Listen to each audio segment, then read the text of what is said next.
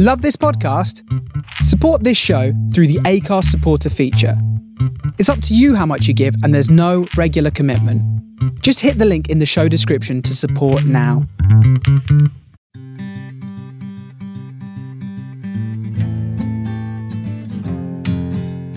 You're listening to Griefcast with me, Cariad Lloyd.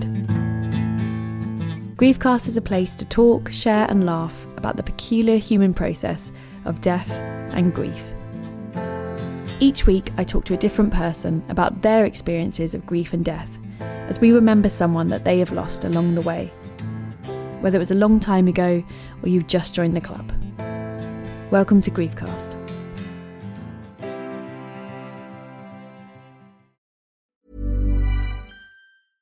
Ryan Reynolds here from Mint Mobile. With the price of just about everything going up during inflation, we thought we'd bring our prices down. So to help us, we brought in a reverse auctioneer, which is apparently a thing.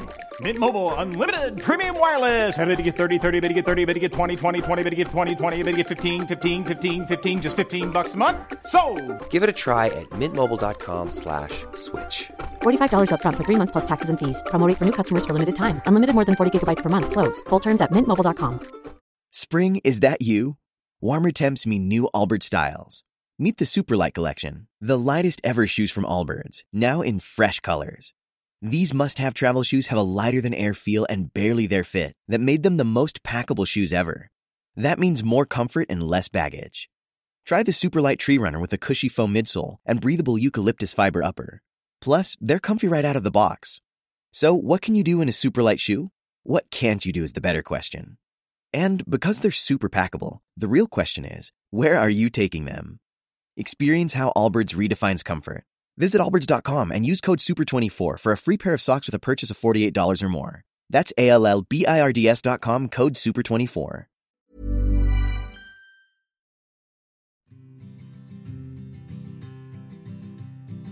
Hey, Griefsters, hope you're having an okay week on this uh, slightly dreary January as ever. Um, just look, I know it's nearly out, and once it's out, I can stop banging on about it perhaps. But the book is out, You Are Not Alone, 19th of January. If you haven't pre ordered it yet, please do. It's everything I've learned from the show. I'm really proud of it. I think it's a really good book. That's my sales pitch. I hope you like it. Um, and pre orders make a huge, huge difference. So if you've ever found the show useful or helpful or recommended it to someone, this would mean an awful lot to me if you could do a pre order. The book launch has also moved. It's now on January the 19th at Waterstones Piccadilly in London. So if you're based in London, please do come along and listen to me and Fi Glover talking about life, death, grief, and everything in between. This week, I'm so excited to speak to such an amazing writer. Um, I love talking to writers, I love talking to comedians, but yeah, she's a particularly interesting person. Her name is Lisa Taddeo. She's the author of the phenomenal Three Women, also Animal and Ghost Lover, which came out last year. You may have heard of Three Women, it was absolutely everywhere. It's an incredible, incredible book. Uh, she spent eight years talking to three women about sex and desire and and wrote it up. And it, yeah it's extraordinary really extraordinary book. Um, but i was really grateful because she's so busy lisa. She's currently turning three women i think. Yes three women into a show. Um, but she spared some time to come and talk to me about her parents peter and pia so lisa who are we remembering today Um, my mother, your mother and what was your mother's name Pia. pia oh like p-i-a Yes, Oh, I love that name. Was she Pia Taddeo, or is that your? she was. Um, yes, she was Pia Taddeo, but she started off as Pia Lombardi. Wow, this is a very glamorous name. it is a glamorous name. She Yeah. was poor, um, but she had a glamorous name and she was very beautiful. So Yeah. it have those two things. But um, yeah, she was very poor. So, how did Pia die? What happened? She had um, lung cancer. Lung cancer. And how many years ago did she die? 2008. 2008. Oh, okay. So you're sort of you're past the 10 years. My dad is even longer. My dad was 2003. Wow. um, and it they both I, get embarrassed at how long ago it's been for um for what what I still feel which is you know obviously not obviously totally a societal you know Yeah. thing that we kind of do uh, I'll never forget when my dad died, finding out that I had like three days of bereavement. Like bereavement was just like three days, like, and it didn't matter like what level of person it was. You Is this at your job? So they just gave you three Yeah. days bereavement for your days. dad dying. Oh Yeah. my god. and it was like um, really an interesting feeling because I was so young and I just it was my first job out of college and I remember thinking how harsh it was and, and I mean I also knew at the same time that my actual boss would have been fine you know? If I had said I need more time etc like it would have been fine. So it's not like I felt strapped in that way and I was still living with my I could move back in with my mom. So like it was fine, but I did feel the pressure of, oh, if I had to keep working and had to go in and did not have the kind of benefit of knowing that if I did need more time or, you know, had to stop completely, that I would be supported by my mother. It was the first time I felt that sort of unique feeling of, um, oh, shoot, if you, sometimes you have to work e- even when you are like you know dying in pain Mm. and so that's something that i think has really motivated me to want to uh, to be successful because i'm really afraid of having to like i want to be able to just stop work at any time Yeah, yeah, yeah. it's like okay that's it i don't have to which is actually quite you know not the best idea because sometimes having to work is exactly the thing that saves you But anyway. Yeah. so those are my sorry my long-winded response No, no, it's really interesting. And there's a campaign here at the moment to increase bereavement leave and to kind of like enshrine it and and make it, you know, a Yeah. thing. Because I think it's pretty discretionary at the moment, depending on the job. And Mhm. it is this really strange thing of like the measurement of like three days. Yep. Three days, a day to plan the funeral, day to have the funeral, day to cry, back to work. It's like three days for like a parent is is it's a crazy number. And to think that someone would be and it's funny, isn't it? I think it's really interesting what you said of like, it's not like you kind of know, oh, if I had asked or if I'd gone into my boss and burst into tears, they would have said fine. But it's the fact that you're having to say, oh, by the way, what you thought was enough wasn't enough. Yes. Like I have to call it, be like, you know how normal people have three days. I, this drama queen here, man, need more. Like it's it's Exactly. putting that pressure on someone to to say, oh, my grief is more than this. yeah Um, and that, yeah, three days is nuts, isn't it? It's absolutely nuts. Why would anyone three days? Um, I mean, don't also don't feel embarrassed about length of time because my dad died in 1998, so I'm like pre pre the millennium, and here I am still talking about it. So as we say on the show, like it's not linear. Like there's no Yeah. time limit on these things. It's just you feel what you feel, and some days are better than others, and that's that's it really. What was your dad's name? Just because we didn't get that. peter Peter. Oh, Peter Peter. Wow, this, this, this like I love it. Characters from a book. So were you what happened with because we've spoke about Pia first of all with your mum. Were you with her? Like was it a long was she ill for a very long time? No, not very long. It, it went very fast once we um, found out, once she was diagnosed. Um, but I think we caught it very late. It had already metastasized, and then it was like six months or so. God. And yes, I was with her for all of it, taking her to the hospital for chemo and radiation and caring for her at home. And it was really, really, really hard. Yeah. Was she someone who talked about her illness and expressed her fears or anything like that? when my father died, she sort of lost all uh, will to live, which is why I believe she Mm. gave herself to cancer. Yeah, I Um, mean it's quite close, isn't it? So you lost him 2003, did you say? And Yep. then 2008, yeah, that's so yeah, five years between it. Gosh, that must have been hard for you. Yes, it was. Yeah. so, um, yeah. So I, uh, she, she did talk about it, but not in like a. She was not. Um, I was in this sort of like we can figure this out and Mm. fix it, and she was not interested in that. Um, Yeah. sort of mindset uh, and i was angry at her for not wanting to to do that Yeah. but she didn't want to and i mean not that we didn't try stuff we still tried stuff it's not like she declined you know treatment Mm. but it was you know it was all like when you're like there's something uniquely weird about wanting someone to live who doesn't want to live themselves and like and then being angry at them for not caring more about being there for you Mm. So yeah It's really um God, that's like this the last chapter in a parent-child relationship, isn't it? Because it's like you're stamping your feet, being like, I'm still like I'm still the child, and this person's like, well, I'm I'm there's almost an acceptance there from her point of view, isn't it? Like I know I'm not going to be around. I know this is what's happening, and it's yeah, it's really hard. I said on the show before, like my dad was very young when he died, but he just refused to talk about it um, because he was in complete denial. He was like, I'm going to be fine. We were all like, "Eh, you're not going to be fine. um, and cancer as well. And it's a real, that anger you feel. And again, I've talked about a lot of my anger on show. I mean, I was furious at him for dying, just furious, just like, how fucking dare you? Like, what is wrong with you? like, I just, and it's such an, like you said, it's so rational, but it doesn't, it doesn't um dim it in any way. Like, it is just like such a, primal fury at someone that they would do this to you like as if they had any choice how did you deal oh, i want to jump ahead like yeah how how well i'm gonna do it. How did you deal with that anger with i guess with when she was ill as well? What was I guess at that point I'd expended so much of my feelings about my dad mm, that by that point, even though I wanted her to want to live, I also was so exhausted with feeling the grief that Mhm. like there was something that made it easier with her that even though she was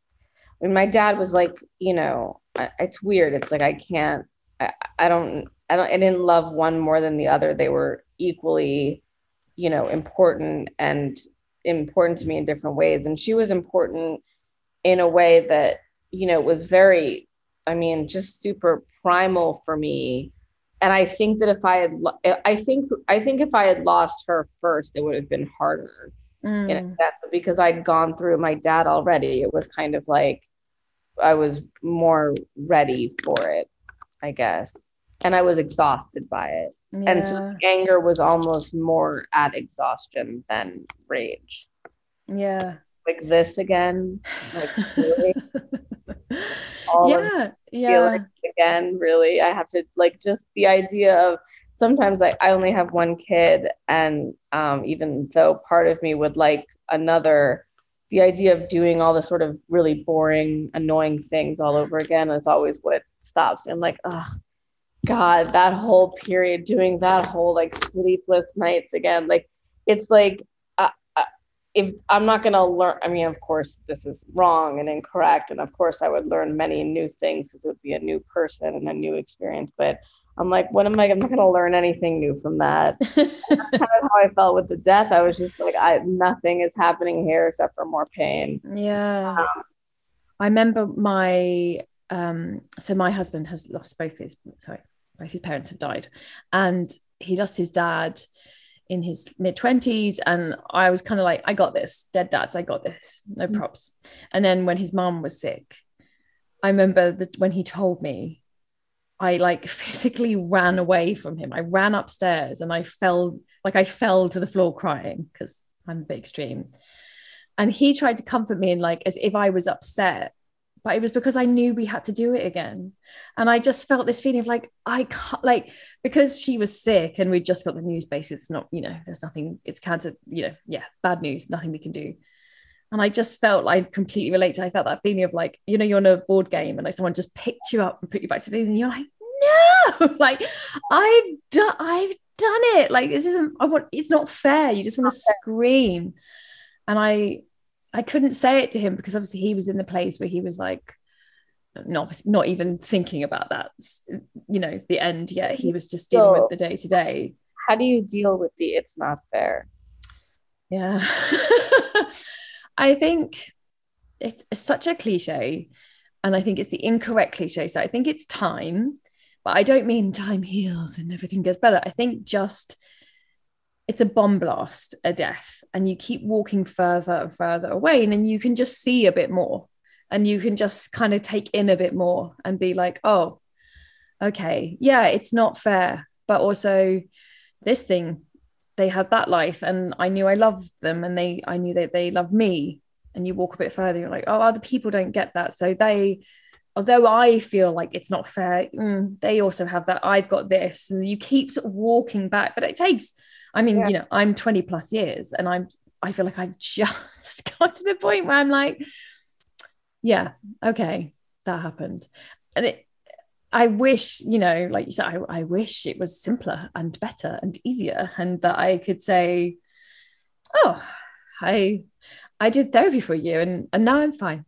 like, but there just isn't there just isn't a simple solution. And I compare it a lot to birth in that, you know, you have a kid and it's not like after a year you're just great at doing it. Just like every day is a new challenge, a new like and I have got two, and I will tell you, I agree with it. It's still boring the first second time round.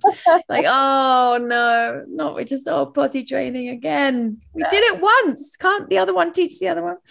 So I think it's a mixture of therapy and time is what I mm. found.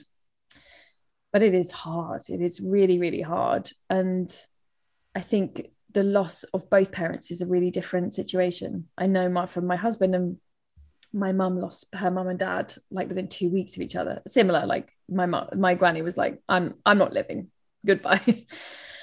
and she was like, "It's really it's a really different feeling because you really are alone in the world. That's a very you know, there's Yeah. no backup. There's no net anymore. It's just you." Yep. And I remember my husband saying it's really freeing because part of you is like, "Wow, I've got no one, no approval I need to worry about." Yeah. but also I got no one to go, hey, guess what? Yeah. Um, and yeah, it's mixed. How I mean, how have you how have you felt like you've dealt with it? It's not fair, or is it just you're still going?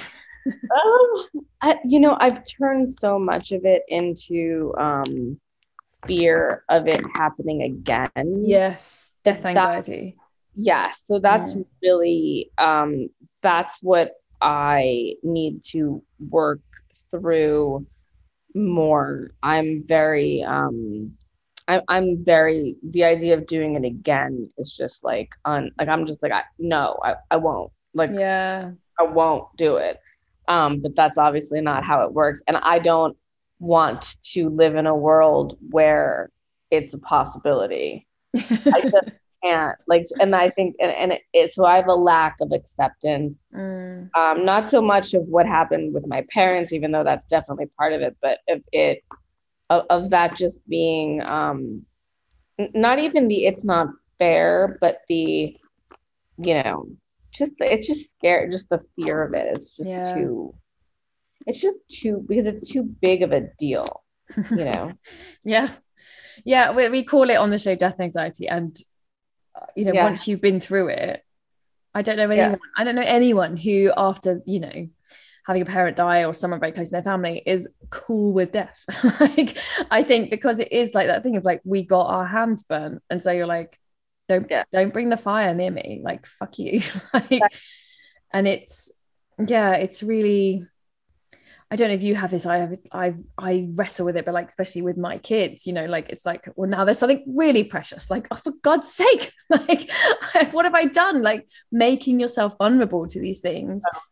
And um, I I've got better at catching it, definitely, but for years it was just like, no, be on guard at all times because, Yeah. my dad got diagnosed in the February and he was dead by the April, so my brain just went okay, the moment someone's got it, they're gonna die. Like that's Yeah, that's, that's- that's truth. Yeah, yeah, yeah. and it's really hard to break out of that.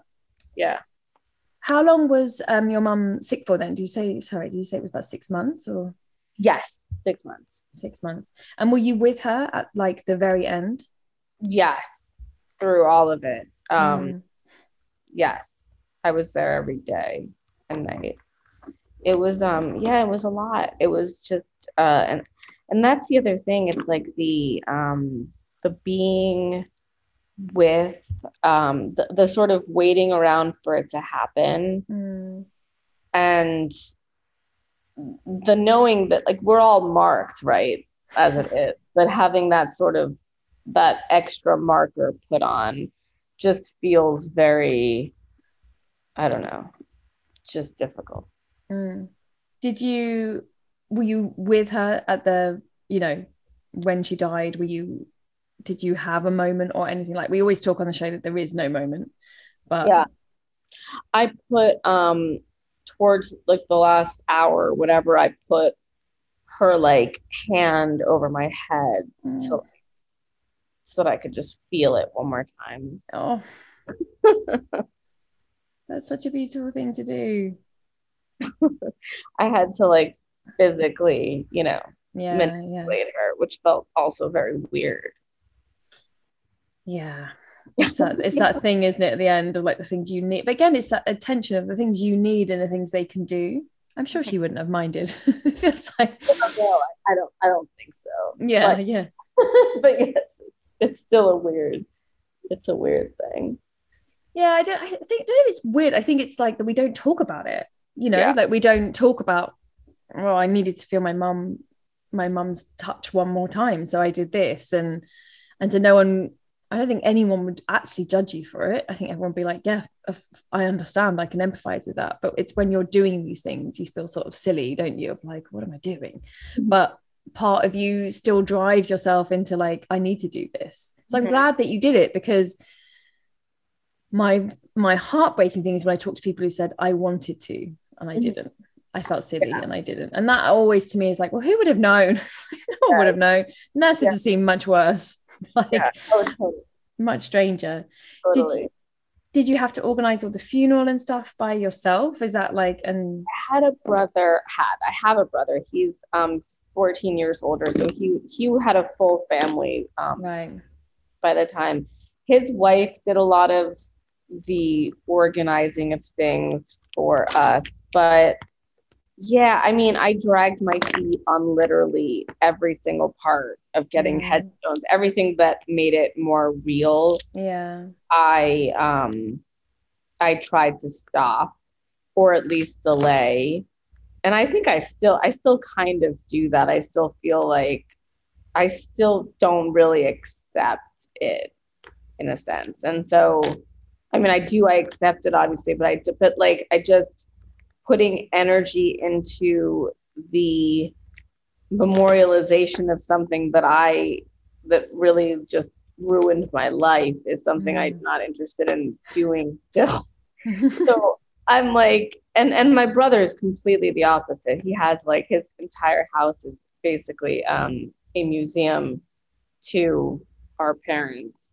Uh, like it's a shrine, including the license plate from my father's car accident hanging wow. um the ceiling like a like a like a decoration like a chandelier um was crazy but um he sees it in a different way and like for him it's like a like curation of memories Mm. and i i want to be able to do that but i i'm just i'm kind of like i tried i try to move away from it more Mm.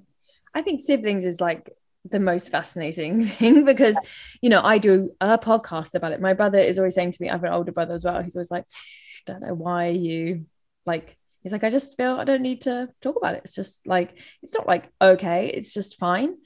And um, I always find it really interesting how, yeah, how different, you know, grief manifests and in the same but as we said like you're you are a different parent to different to different children you know you're different ages all of this stuff it's it makes it well lots of reasons of why you would react differently but um yeah it's again i interviewed um the mac twins. So twins you know like pretty similar upbringing. And they on the episode they talked about how differently they both greet like one of them just shut down. She was like playing candy crush for six months didn't speak to anyone. The other one like organized sort of everything out. And and they were saying like they had this amazing conversation where they were like they found it really hard to understand what the other one was doing and kind of to be like why aren't you stepping up? Why are you you know? And it's just i found that really interesting because I was like oh even twins. Like even at pretty much the same upbringing. And it's just you know grief is it's not like a pair of shoes you can everyone tries on and it's like oh like this will all be fine. Size five will be fine. It's it's really an individual experience so is that how your dad da- passed away was it in a car accident Yes. oh god that's a really shocking thing to experience because obviously something yeah. is as sudden and brutal as that. Did you just get a phone call? Is it was it that kind of situation? Yeah, phone call. Um, he didn't pass away in the in that moment. He he went to the hospital and he lived for eight days, but oh. never cognizant. Mm. Um, and it was like a very uh, every day was like touch and go ICU. Um, so it was like eight days of like panic and just an unthinkable thing that had somehow just happened. Mm. Um, and you know, he was a doctor, so like we had to like sell his practice while he was in the hospital because oh god, it's only like it, there were just like just there were things we had to do in order to like save the business and mm. the sort of like and it was just this uh, it was just everything was just the most sudden awful thing where like our entire lives changed in in a matter of hours really and yeah i, I had to drive i remember the driving to the hospital to go and see him and just knowing because he had not contacted me that he was not going to be okay you know mm. it's like now I know that it's no wonder to me that you have death anxiety. like when you experience something as shocking and sudden as that. I mean, like, you know, a cancer is sudden, but it's it's slower. It's not a phone call, you know, it's a series, as you know, with your mum of like meetings and chats, and then very slowly you're like, oh, this person's dying. Whereas yeah, interesting. That episode I was just talking about the Mac twins, their dad died of a heart attack and they just got a phone call. And I think that's you know, there's no obviously there's no good or bad. No one wins in this competition, but getting just the phone call is you're dealing with shock yeah. for so long. And I feel like I was in genuine shock for about 18 years. Like I honestly, and that's from a cancer death. Like I just feel like, like you said earlier, which I think I wanted to like go, oh yeah, I feel the same. Like I knew he was dead. if someone had said he's come back, I would have been like, all right, yeah. Like it's the knowing and not knowing at the same, like sort of refusing to accept it. As you said, when you kind of pushing it over here into blinker area. So yeah. you can kind of live your life, you can see ahead of you. But over here, there's this fuzzy, somebody maybe died, but if we don't look too closely, maybe it's all fine. Like, because I think that's that's kind of shock. Like your body goes into this a way to protect you. And I think that's definitely what happened to me. Of like my body was like, just don't think about it it's just not possible for your brain to take that and especially like you said if you don't have to sell and all that like it is like someone flipping your world out completely overnight mm-hmm. so i can imagine by the time yeah you know like you said like your mom was ill you were very done with this like oh life like life coming along and giving you phone calls and lessons and so yeah my god your brother has the number plate that's really interesting isn't it what mm. how people process things. And again, there's no right or wrong. As I completely understand that there's a ownership of having it, yeah. remembering it, and honoring it, and there's another ownership of being like, no, thank you.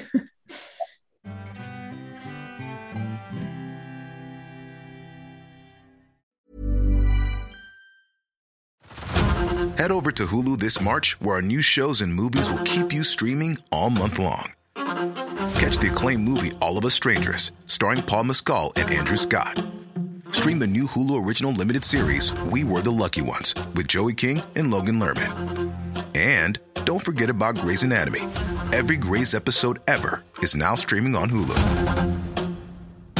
So, what are you waiting for? Go stream something new on Hulu. Hey, I'm Ryan Reynolds. At Mint Mobile, we like to do the opposite of what Big Wireless does. They charge you a lot we charge you a little. So naturally, when they announced they'd be raising their prices due to inflation, we decided to deflate our prices due to not hating you. That's right. We're cutting the price of Mint Unlimited from $30 a month to just $15 a month. Give it a try at mintmobile.com slash switch. $45 upfront for three months plus taxes and fees. Promote for new customers for limited time. Unlimited more than 40 gigabytes per month. Slows. Full terms at mintmobile.com. As humans, we're naturally driven by the search for better. But when it comes to hiring, the best way to search for a candidate isn't to search at all. Don't search, match with Indeed. When I was looking to hire someone, it was so slow and overwhelming. I wish I had used Indeed. If you need to hire, you need Indeed. Indeed is your matching and hiring platform with over 350 million global monthly visitors, according to Indeed data, and a matching engine that helps you find quality candidates fast. Ditch the busy work. Use Indeed for scheduling, screening, and messaging so you can connect with candidates faster. And Indeed doesn't just help you hire faster. 93% of employers agree Indeed delivers the highest quality matches compared to other job sites, according to a recent Indeed survey. And listeners of this show will get a $75 sponsored job credit to get your jobs more visibility at Indeed.com slash podcast. That's Indeed.com slash podcast. Terms and conditions apply. Welcome back to Griefcast with Cariad Lloyd. Do you find it hard to look at pictures of them now? Do, are you like when you said the shrine? Do you, is your house kind of like, are you not putting pictures up of them? And Um, I, you know, I yes and no. I go through phases where I like having pictures around, and then other phases where I I can't deal with it. Mm. So yes, I, I I'm right now. I'm in a sort of I'm not. I mainly because I'm also re changing around my office and stuff. So I just don't have. But I do. I have my own little shrine objects that I will put back. You know, into their rightful. I, I actually look forward to having a space to put things you know to just change the way that i've been and to make it more it's just that we've moved so much and i moved so much with three women and all that that that it was more uh, it was harder to kind of put it's harder to put those sorts of roots down when you're Mm. moving around So did you start writing Three Women after all this had happened? yes i mean i definitely Right. don't think that i would have been able to write a book about sex if my parents had been alive So I definitely think so. To your husband saying something about it being freeing, there is the freeing aspect of it. It's the only thing that you can really, you know, look at with a sense of like gratitude. Yeah, yeah. there's a there's a freedom from ever having to have that fear again. Like if the Mm. worst thing has happened, the worst thing in that Yeah. happened, and so that's it. You don't need to think about it anymore. Yeah, and that's the thing with the with the death anxiety, isn't it? It's like I remember thinking, well, at least he's not on my list. Like I don't have to worry about him dying. It's done. like, so the list is one person smaller. Phew. Um, yeah, I mean, if yeah, if anyone hasn't read your amazing book, Three Women, it's, interesting to me because it is such a all-consuming thing that you went through and moving, like you said, moving around so much that, like, yeah, after after grief, then or in grief, in grief, you can disappear into that situation and just disappear. Because i remember reading about um like yeah how you did it and how long you you were sort of talking to people. I remember thinking oh my god like this is wow like what a huge huge thing to do and do you feel like it was not motivated by grief but do you feel like partly grief it was grief was fueling some part of that journey Yes, definitely. I think that um, it was one of the reasons that people were open to talking to me. Mm, Um, it was fueling my desire to make other people feel less alone. mm, So that's like, I, it just felt easier to concentrate on other people. Um, Yeah. I didn't want to look at myself. Yeah. Yeah, I can relate to that a lot. um the catchphrase for the show is you are not alone. and that's like all I ever wanted to do was because I felt so alone. Yeah. And then it's that funny thing, isn't it? Like some people will say to me, Oh, like it's, it's you know, I don't, when you say you are not alone, it's so nice and you feel like so useful. And grief makes you feel so useless. And it's such a nice feeling but at the same time there's like 1% of it just is like i didn't have anyone like i wish i'd had a podcast that would have i could have listened to but obviously you're i'm you know, There is nothing, it really, I mean, there, it's just like a, this is really a, an amazing resource to have. I, I wish I'd had this too. You know, I think it's like, it's, it's really hard in our culture, you know, and definitely the US. I mean, I, I don't know exactly how the UK is different, but I assume it's not too different, but it's really, there aren't a lot of resources. They're not Mm. easy to find. Um, and you kind of have to like, I don't know, you have to wade through a lot of stuff to like find things, I find. yeah Or you have to. It, it's a lot better now. Yeah, it's a lot better, and there's a lot more stuff available. And I mean, obviously, you know, so I was like pre-internet when my dad died, so like there was no, you know, I had one girl in my school year that had um her dad had died, and like so we knew each other.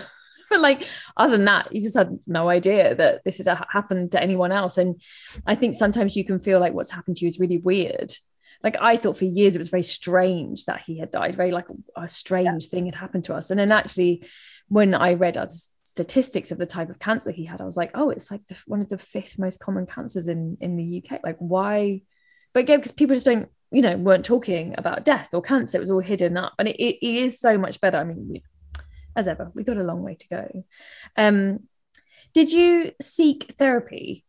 I was just thinking as well you're moving around it's kind of hard to do that as well i did. I it, that's exactly right. I i thought I, I would see a different therapist every time I moved. Oh, okay. Um, for the first couple of weeks that I had moved to a new place, I would continue speaking to the former therapist on the phone if they were um, you know from a different yeah. town or, or state but to be perfectly honest i never found somebody like really really great mm. uh, none of the people were good enough for me to kind of to continue calling which is why i didn't mind finding new people in every place that i went therapy it never really helped me and I don't think that's because therapy can't help. I think it's because mm. I never found the right combination of therapist and sort of type of therapy. I also, part of what I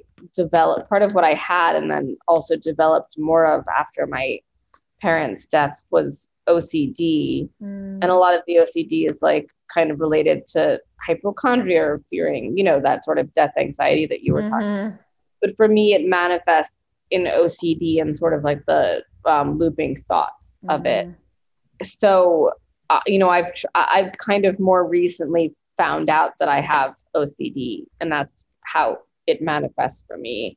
So, I, I don't know. I I have not. I, I know there's exposure therapy and stuff like that. I don't. I'm kind of, I guess, and this is going to be a you know very silly thing to say, but I'm so busy work wise that opening the can of worms, like dismantling the sort of mm-hmm. patched together, uh, you know, um, person that I've made myself into is, and having a child that I have to sort of consider. I don't have when I was after my I lost my parents when I was single and I and and and not a parent. I like did yoga like twice a day. I walked all around Manhattan. I had all I took care of my grief, you know, and I and, mm-hmm. and that's you know, it still took me a long time and I still didn't fully get over it, but I I was doing or trying to live. Um and I don't have the uh the benefit of that sort of time anymore. And I do remember from that time that opening myself up in that way and trying to like heal was incredibly disruptive. And if, and that's one of the reasons why, you know, having had money from selling my parents' house and having the ability to stay afloat without without being too desperate about mm-hmm. it made me able to survive in a way that I always think about like, you know, how awful it is for people who did not have the the luck that I had had. Yeah, yeah. It's that weird thing, isn't it? Like there's a joke here of like if someone buys a house in London, it's like, oh, are their parents rich or did their parents die? like it's like that's surely how you can afford it. And that weirdness about, yeah, like it, that lifeline that your, your parents can still throw you which you know obviously is reflective um dependent on your their privilege and your privilege and all of those things that, that come before us do you think this is i'm just asking as someone who also likes to fill their time a lot do you think like there's a part of you that is like keeping the work going so the box stays closed? Like is there a part that's like if i keep going then i don't notice the box because i'm so busy? Yeah maybe i think i think but i think it's more towards like let me let me do as much as I can and, you know, get sort of as stable as possible before the Mm. inevitable shoe drops and I have to just, you know, spend all of my earned resources on, you know, figuring out how to save this person's life for my own or I don't know. Mm. I that's it's all I think about. It's not like everything I do is motivated by that fear. Everything. um yeah I, uh, when you were saying about obviously i can uh, yeah relate to the looping thoughts and the ocd and um because both my husband and i both lost um parents to cancer. So like my friend was really shocked. I thought this was normal until i told my friend like anything anything a creak a bump we're like do you think it's cancer? And she was like it would never occur to me. And i was like is it just i said wow is it not the first thing you think and her parents she had quite um i mean it was fine but her parents got divorced and she was like anything that happens i think we're going to get divorced. I was like oh never occurs to me. Never doesn't i was like i'm just on cancer watch all the time. And then we drive each other crazy because we both lost parents to cancer. So we're like yeah it could be couldn't it? I don't know. Go to i think she goes to the doctor. And we we have to kind of talk each other down because it's like our learned experience is this very weird you know he both his parents died of cancer. My dad does three out of four. You're like oh god the statistics aren't great guys? Yeah, so it's exactly. it's hard not to go down there. And i remember i i eventually found a therapist who i yeah was really great. And it, it took a long long long long long time. And i remember her saying to me once you know not everyone dies of cancer. And i was like yeah but somebody did. Like somebody did. And she was like yes but think of the people who haven't. I was like yeah but the one this one time it's like you know, it's like saying, oh, you know, not all chilies are hot. You're like, yeah, but the one I ate burnt my mouth, so I'm not going to eat them again. Um, and to be fair, not all chilies are as hot as other chilies. Um, You're right. But that's the thing. It's like when I would find someone who said something like that, I would just be like, this person hasn't. There was just a people who have not lost people, and Mm. or there's people who have lost people and don't have that same fear, yeah, yeah. which is fine and great for them. But I have a hard time understanding how they can understand my, me Mm, having not suffered it in a sense. yeah. Um, and you know i know that that's not exactly fair but that's something i do think um you know i do feel like it's it's it, it's almost like something i would probably look for in a future therapist. Mm. is the lived experience of it. Yeah. Yeah i definitely when i would try people it, like dating um if i sensed for a second that they didn't get it they weren't in the club i found it impossible. Like and i still i still find it hard and i would still say oh, they're not in the club. Like they don't get it. Like when i'm talking about something and because you know as soon as somebody's in the club when you're talking about your feelings and they get it it's just a different it's just such a different experience. And my the therapist i found who was great like she was like a very professional therapist so she like never revealed anything about herself. But um i think she was she i could tell. She's in a club. She's in a club. She got it.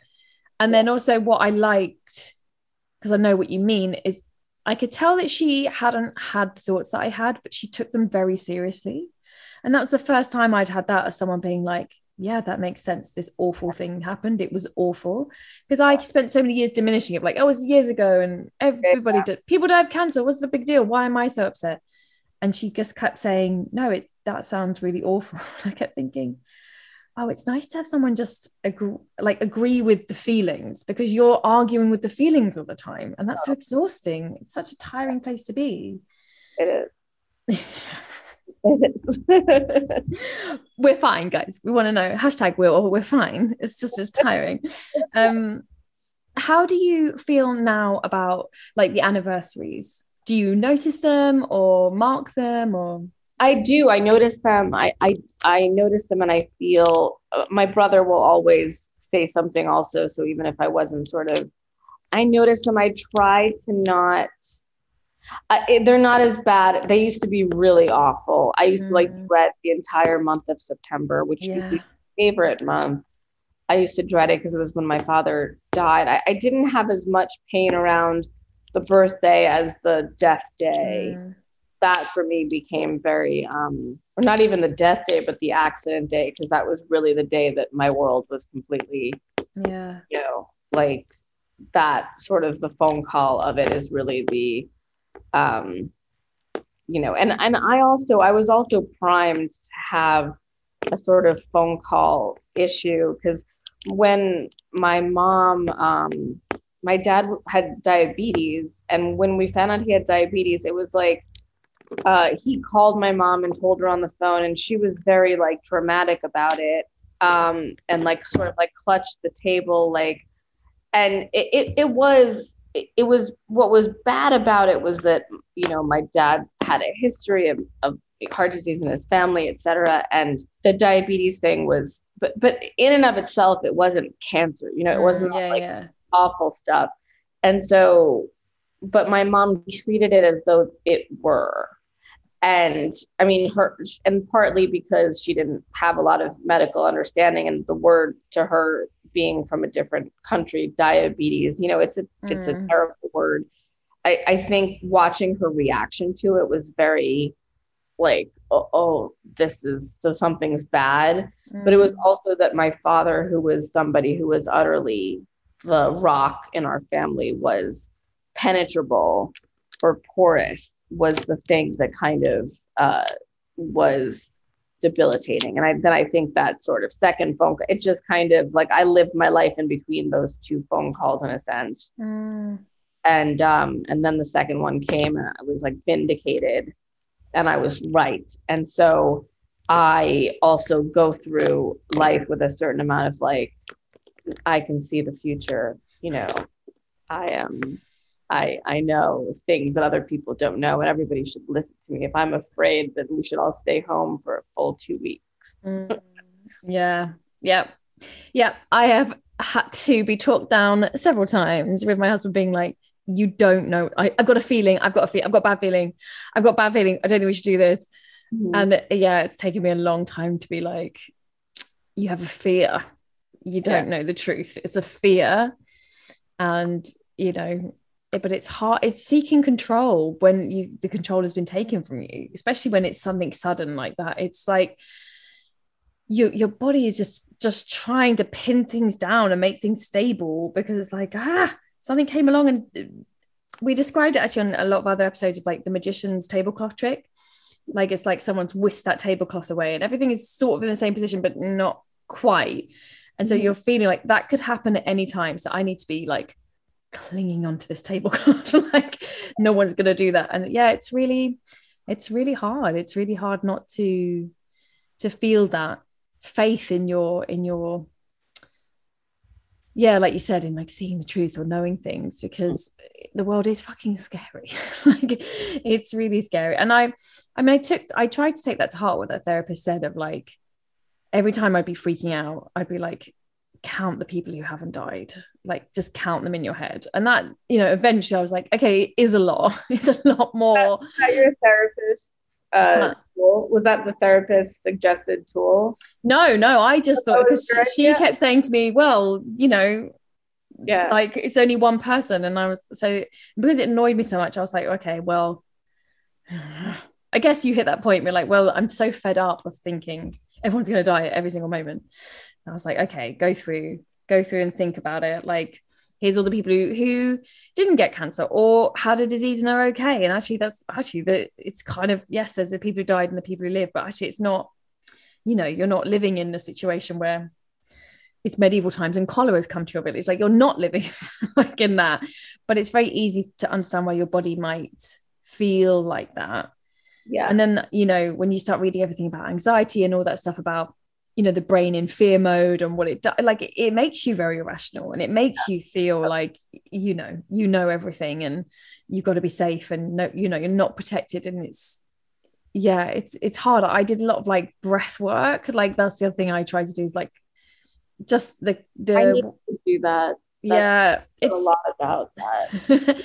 well, just even um what is it it's like the parasympathetic nervous system and i'm probably saying that wrong but if you No. literally breathe out longer than you breathe in Oh, okay. like as simple as that like so you breathe in for four you breathe out for eight which is also what they tell you to do in labor um and it's like Deeper.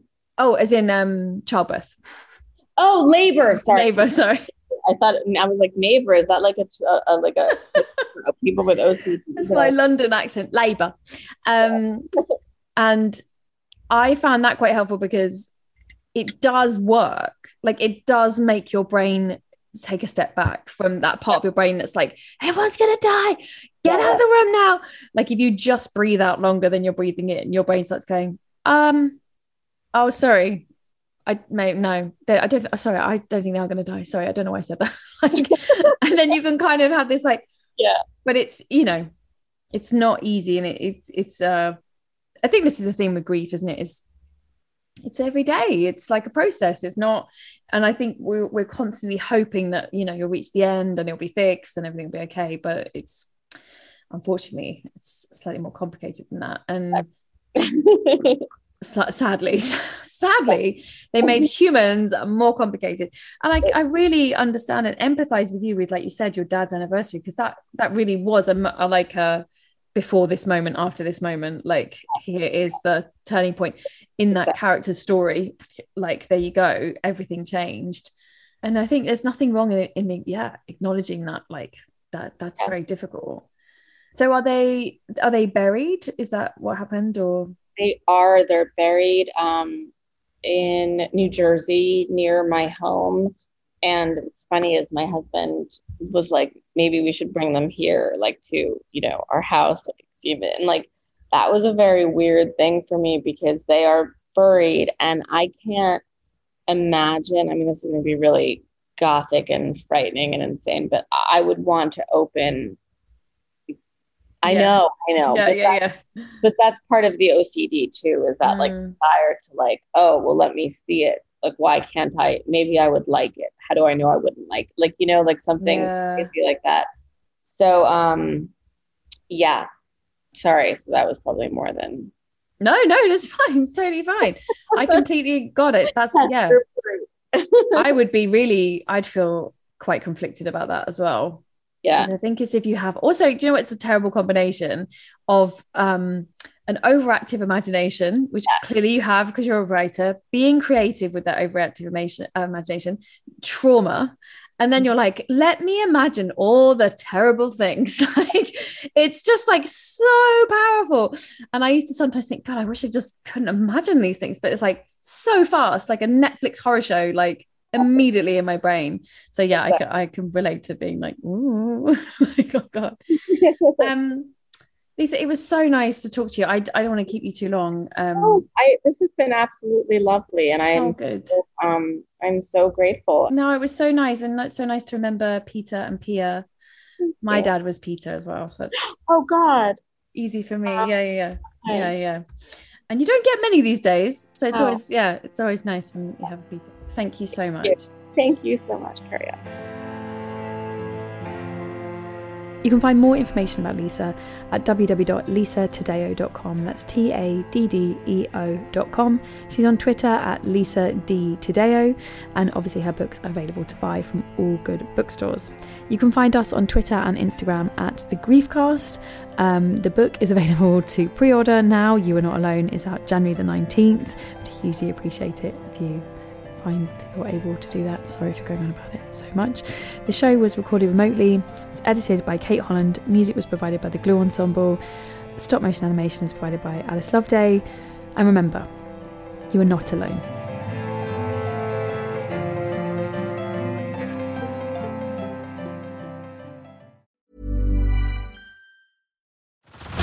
Head over to Hulu this March, where our new shows and movies will keep you streaming all month long. Catch the award winning movie Poor Things, starring Emma Stone, Mark Ruffalo, and Willem Dafoe. Check out the new documentary, Freaknik The Wildest Party Never Told, about the iconic Atlanta Street Party. And don't miss FX's Shogun, a reimagining of the epic tale, starring Anna Sawai. So, what are you waiting for? Go stream something new on Hulu.